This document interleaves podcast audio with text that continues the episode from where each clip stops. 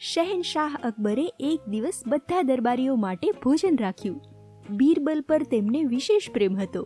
આથી તેઓ તેને આગ્રહ કરી કરી અને જમાડી રહ્યા હતા.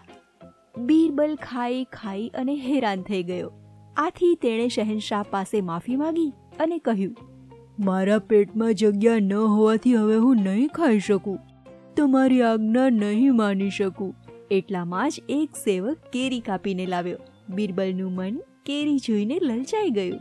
બીરબલે પોતાનો હાથ લંબાવી અને કેરીની થોડી ચીરીઓ પેટમાં ઉતારી લીધી. તેને આ રીતે કેરી ખાતો જોઈ અકબરને ગુસ્સો આવ્યો કે હું પ્રેમથી જમાડતો હતો ત્યારે તો આના પેટમાં જગ્યા નહોતી.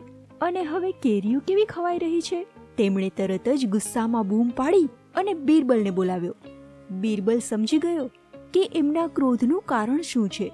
તે અકબરની સામે જઈ અને ઊભો રહ્યો અને હાથ જોડી અને બોલ્યો, જ્યારે રસ્તા પર ખૂબ ભીડ હોય છે અને ચાલવા માટે એક પગ મૂકવા જેટલી પણ જગ્યા નથી હોતી, ત્યારે પણ જો તમારી સવારી નીકળે, તો તેવી પરિસ્થિતિમાં બધા પોતાની મેળે જગ્યા બનાવી અને તમને રસ્તો આપી દે છે.